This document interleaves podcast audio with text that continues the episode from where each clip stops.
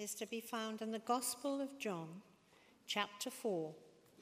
You can find this on page 1067 in the church Bibles. We're beginning to read at verse 43. John 4, verse 43.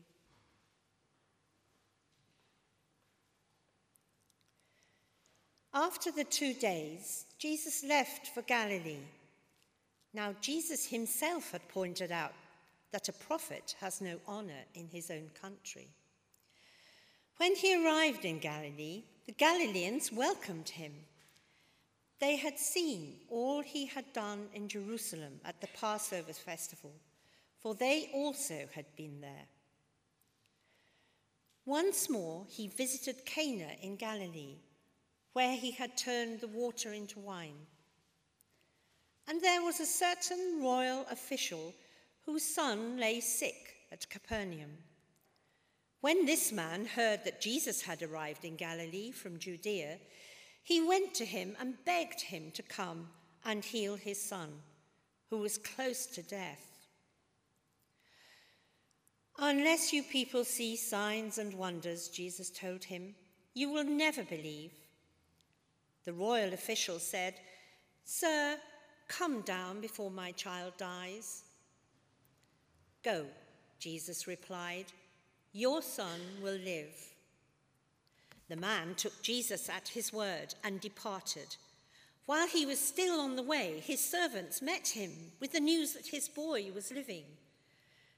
When he inquired as to the time when his son got better, they said to him, Yesterday, at one in the afternoon, the fever left him.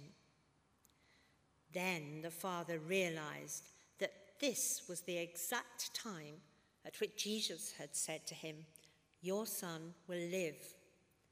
So he and his whole household believed. This was the second sign Jesus performed after coming from Judea to Galilee. This is the word of the Lord. Thanks be to God.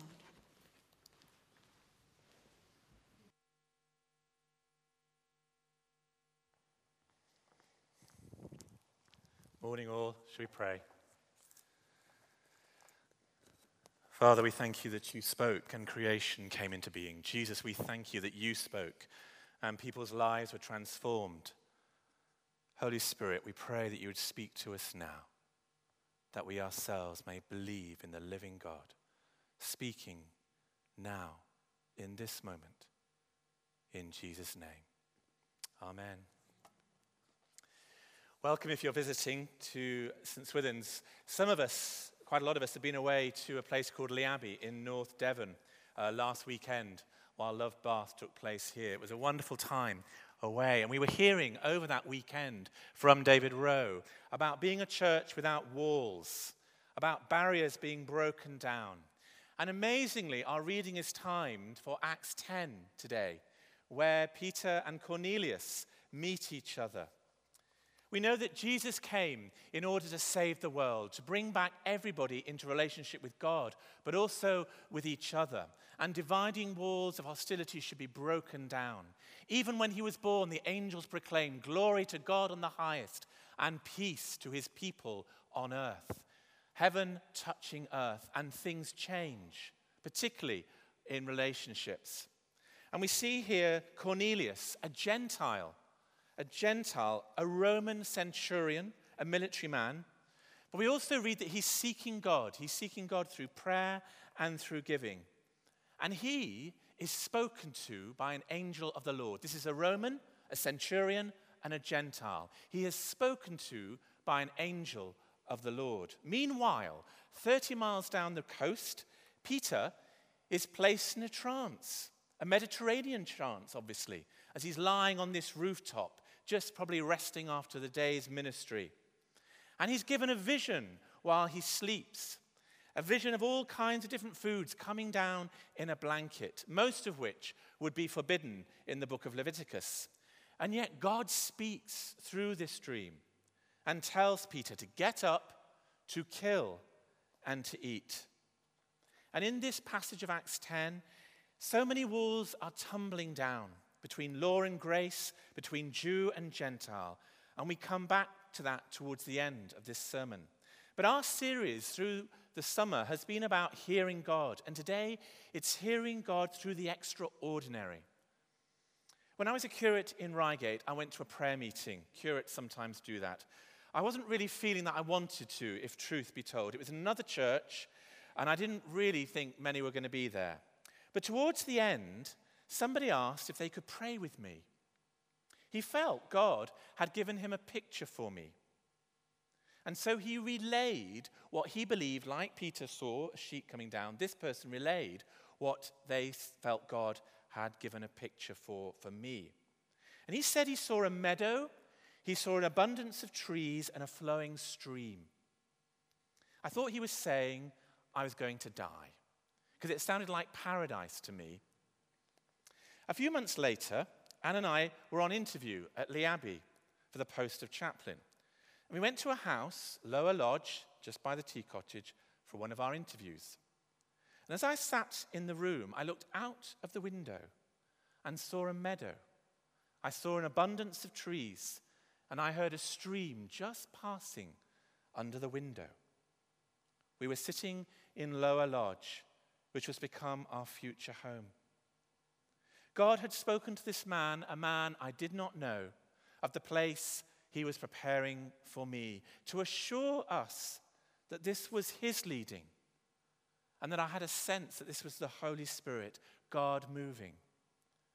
God speaks, and he speaks in extraordinary ways.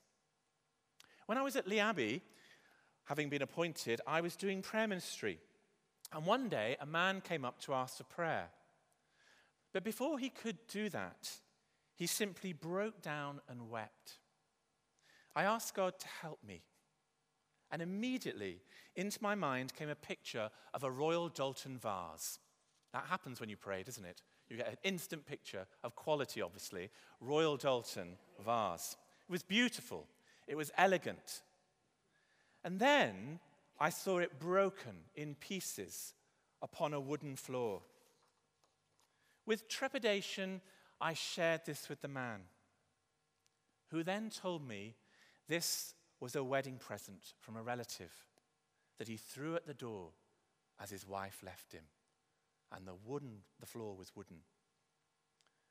No one else knew that that had taken place. And he came to know that God knew and saw and heard him.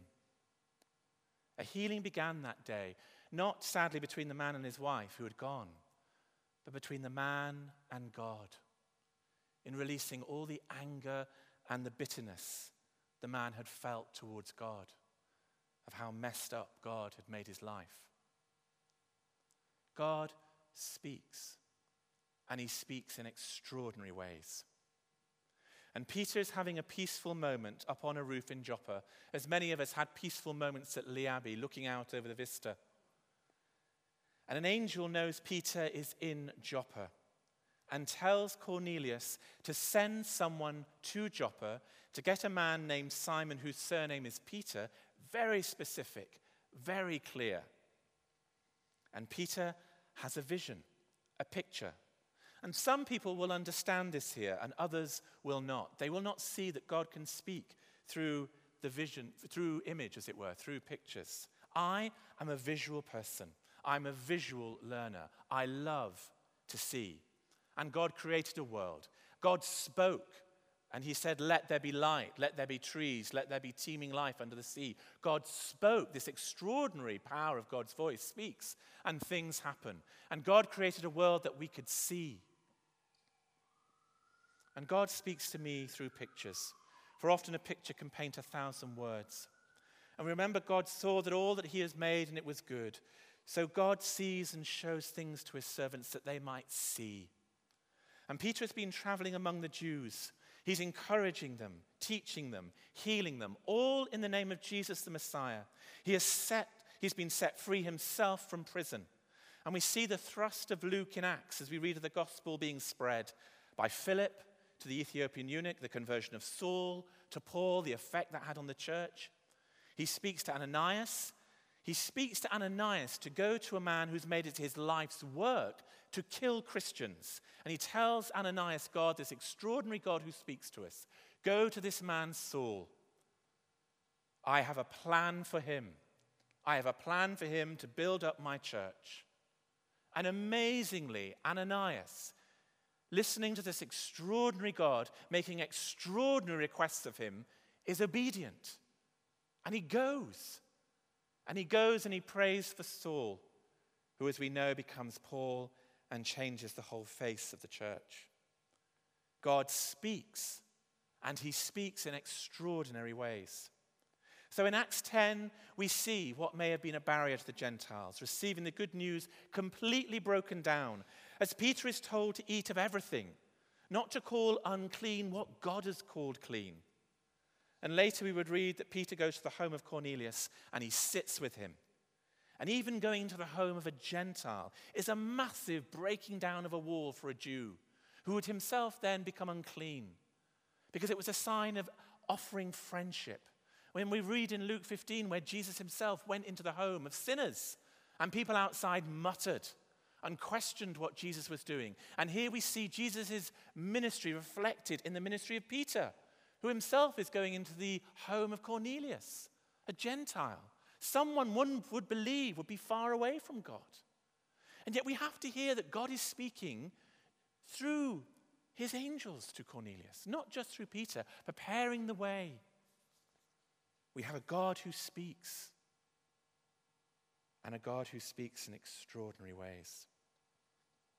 And God will speak in extraordinary ways so that people come into a living relationship with Him. For He came to seek and to save that that was lost.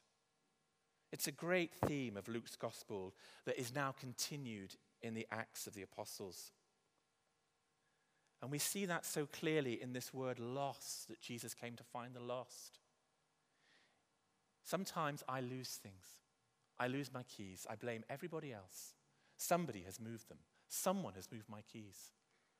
And it's not that my keys are now in damnation and completely far off, they're just misplaced. They're just not where they are meant to be. And that's what this word loss means. It means there are people simply not knowing that they're not where they're meant to be. And God has spoken in an extraordinary way by sending his Son into the world and that Son of Jesus Christ, he now continues to speak through his church. We are the church of Christ, we are the bride. And what did we hear at Lee Abbey? I asked someone at the service station on the way back as we poured off the coach. And this is what they replied The last parish weekend at Lee Abbey was about homecoming. This was after we'd come together as the parish church from three different centres. But we're still in the process of connecting. This time, it was without walls, which said to me, We have now come together, we have connected. And we are being asked to go out and share that connectedness, that unity, that grace, share the things we have discovered ourselves in the riches of Christ. God speaks even in a service station on the M5. Amazing. We heard the story of Chris, a friend of David, the speaker, who was dying of cancer. And David felt this gnawing need to go be, to go be with him. But this journey was some four hours away, as everything is from Devon, really, by car. And God speaks sometimes with that gnawing feeling that simply will not go away. Our souls are restless until we find our rest in Thee, Augustine wrote. And sometimes we can be restless, even in our prayer life for somebody. And it's a prompt where somebody comes in and we're thinking, God speaks. God speaks in extraordinary ways, even through your stomach, where you get this gnawing feeling you're meant to do something. And on the way, David, traveling this four hours to see his friend who was dying of cancer, God said to him, Give Chris these three words Let's be friends. As they met, David spoke of familiar subjects, of football and the like, and then relayed what God had said to tell Chris. Tears flowed, and a relationship was renewed.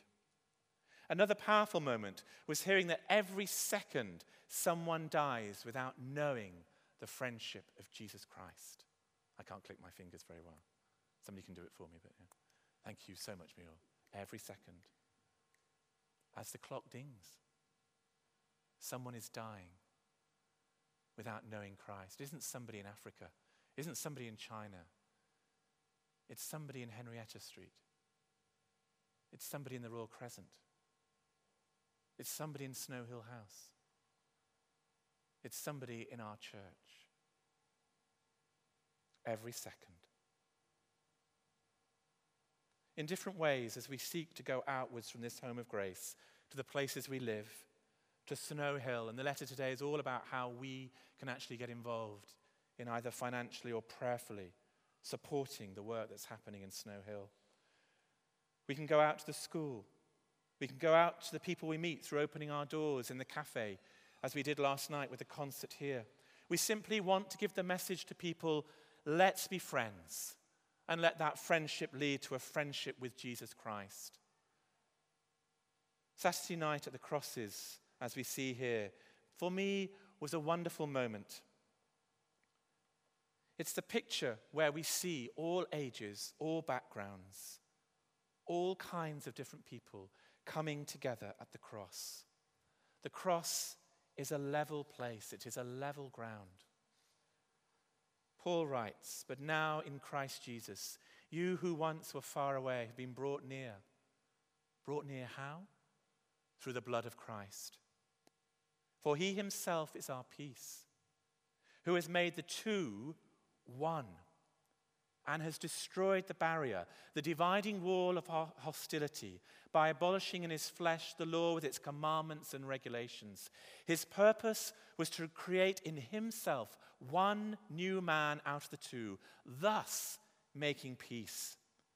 And in this one body to reconcile both of them to God through the cross, by which he put to death their hostility. He came, he preached he preached peace to you who were far away, Cornelius, and peace to those who were near, Peter. For through him we both have access to the Father by the one Spirit. Consequently, you are no longer foreigners, Cornelius, Roman centurion, Gentile, nor an alien, Peter, but together you are fellow citizens with God's people and members of God's household. This is the manifold wis- wisdom of God that God chooses to release and make visible through us, His church. See how these people love each other. There are no walls between them, whether they are from Snow Hill or the Royal Crescent, whether they're from Oldfield Park. Incredible place, isn't it? There is no dividing wall for we are rooted in the love of Christ. And then David told the story of going to a Premier League football match with his sons, Caleb and Jesse. They met a friend there who I think was called Lawrence, I'm not sure. And the usual greetings took place, and then David noticed that Lawrence had a rucksack on his back. What's in there? he said. Is it lunch for all of us? Is it a few cans of beer? No, said Lawrence. I've got my football boots and my kit in case I'm called upon to play. David was aghast. This was the Premier League match, as if his friend Lawrence, slightly overweight probably, was ever, ever going to be asked to play at Premier League football. But the point was that Lawrence was ready and he was willing to play if he was called upon. He was ready and he was open to be used. And from then on, a new phrase was created on community Have you got your boots? Have you got your boots? And as we move forward, open to hearing God, God who speaks in extraordinary ways, I wonder if we have our boots.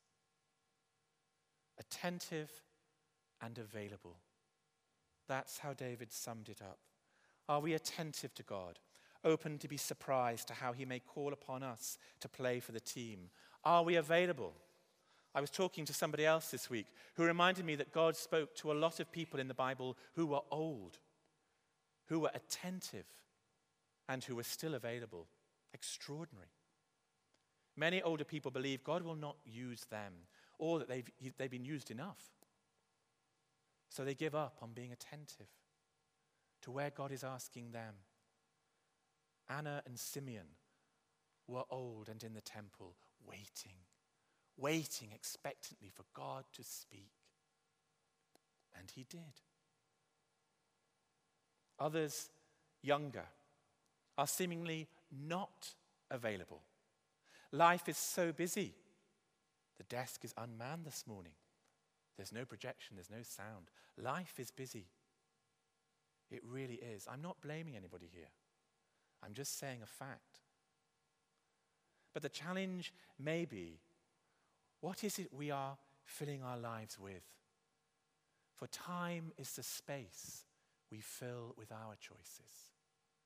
Time is the space we fill with our choices. Are your choices as a result of being attentive? Have you got your boots in spite of being busy? God speaks in extraordinary ways. And at the recent Pentecost praise, I felt God say, just ask people to go and pray with someone they feel led to pray for. It's hugely risky to do that. But I stepped out, and God moved powerfully in a number of people because they were attentive, because they were available. And every first evening of the Sunday in the 6:30 service now will be that kind of service from September. And perhaps we will call it the attentive, available service, where we're open to hear from this extraordinary God who wants to speak into your life, be it with a Royal Doulton vase or a sheet coming down with all kinds of food. We need to be open to a God who speaks to us. God speaks and as we read in Acts today, as we read throughout all of Luke's gospel, he was attentive, Jesus, to his Father and wholly available to seek and to save all that was lost. Lost doesn't mean doomed to destruction, it means simply not in the right place. And God speaks, and he speaks in extraordinary ways. I went to St. Michael's this week with Henry to talk about Snow Hill with the Royal Dean Martin. And as I was there, I just saw this book picture of the Pope. God speak in extraordinary ways, speaking me to me through the Pope, a barrier coming down, a tumbling wall for centuries. And of course, Domi has done a great deal of this in being a Catholic, Catholic all her life, still is, working in an evangelical church in Bath. We surely are a home of grace where all are welcome. All are welcome to offer their gifts. And the Pope writes this God speaks in extraordinary ways. The joy of the gospel fills the hearts and lives of all who encounter Jesus. Those who accept his offer of salvation are set free from sin, sorrow, inner emptiness, and loneliness. With Christ, joy is constantly born anew. In this exhortation, I wish to encourage the Christian faithful to embark a new chapter of evangelization marked by joy. The great danger in today's world, pervaded as it is by consumerism, is the desolation and anguish born of a complacent yet covetous heart, the feverish pursuit of frivolous pleasures, and a blunted conscience. Whenever our interior life becomes caught up in its own interests and concerns, there is no longer any room for others no place for the poor. God's voice is no longer heard. The quiet joy of his love is no longer felt, and the desire to do good fades. And this is a very real danger for believers too. Many fall prey to it and end up resentful, angry, and listless. That is no way to have a dignified and fulfilled life. It is not God's will for us nor is it the life in the Spirit, which has its source in the heart of the risen Christ. I invite all Christians everywhere at this very moment to renewed, personal encounter with Jesus Christ, or at least an openness to letting Him encounter them. I ask all of you to do this unfailingly each day. No one should think that this invitation is not meant for him or her, since no one is excluded from the joy brought by the Lord. The Lord does not disappoint those who take this risk. Whenever we take a step towards Jesus, we come to realize that He is already there, waiting for us with open arms. Are we expectant for God to speak in extraordinary ways the gospel He has come to proclaim through us? He proclaimed it to people far off, like Cornelius. Where will He do that in Walcot, our parish? Where are we praying into those places where we long for God to speak in extraordinary ways? Why? So that people can be brought into relationship with the living God. Every wall, every barrier, every hostility must be broken down so that everyone has a chance to come into this home of grace and trust their life, abandon their life to Jesus Christ as Lord as Savior. Let's pray more, become friends. Amen.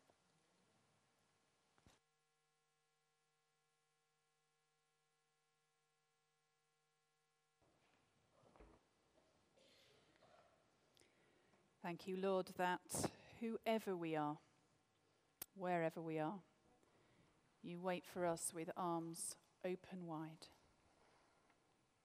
Help us to be attentive and available. Amen. Let's, as we come to share bread around the table, let's stand together and sing. He is the Lord. Let's stand.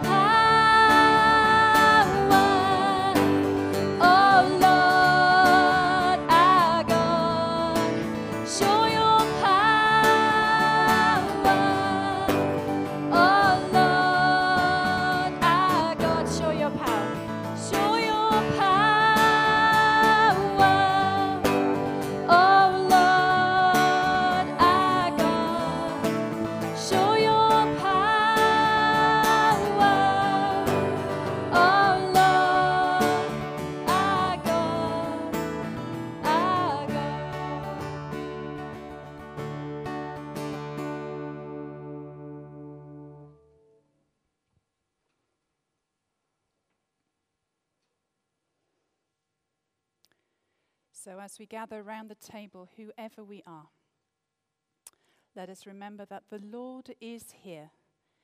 His Spirit is with us. Lift up your hearts. We lift them to the Lord. Let us give thanks to the Lord our God. It is right to give him thanks and praise.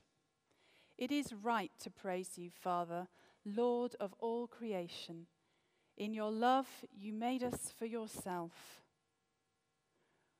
When we turned away, you did not reject us, but came to meet us in your Son. You embraced us as your children, and we welcomed us to sit and eat with you. In Christ, you shared our life that we might live in him and he in us. He opened his arms of love on the cross and made for all the perfect sacrifice for sin. On the night that he was betrayed, at supper with his friends, he took bread and gave you thanks. He broke it and gave it to them, saying, Take, eat. This is my body, which is given for you. Do this in remembrance of me. Father, we do this in remembrance of him. His body is the bread of life at the end of supper, taking the cup of wine, he gave you thanks and said, Drink this, all of you. This is the blood of the new covenant, which is shed for you for the forgiveness of sins. Do this in remembrance of me. Father, we do this in remembrance of him. His blood is shed for all as we proclaim his death and celebrate his rising in glory, send your Holy Spirit that this bread and this wine might be to us the body and blood of your dear Son.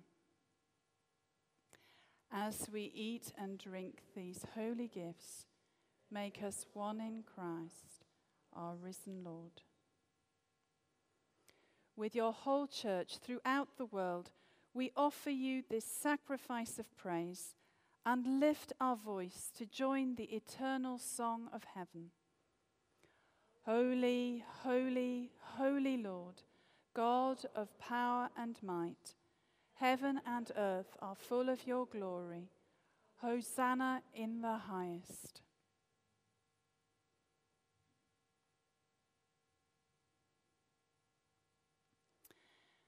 Let us say together the, the prayer the Lord taught us. Our Father in heaven, hallowed be your name.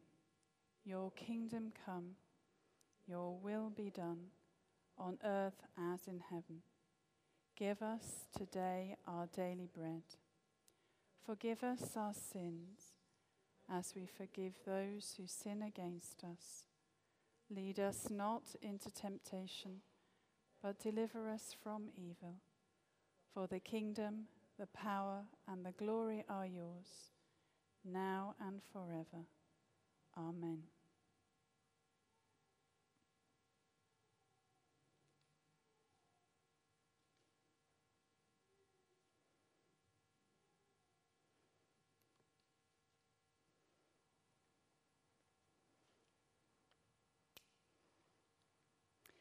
And so, we break this bread to share in the body of Christ. Though we are many, we are one body because we all share in one bread.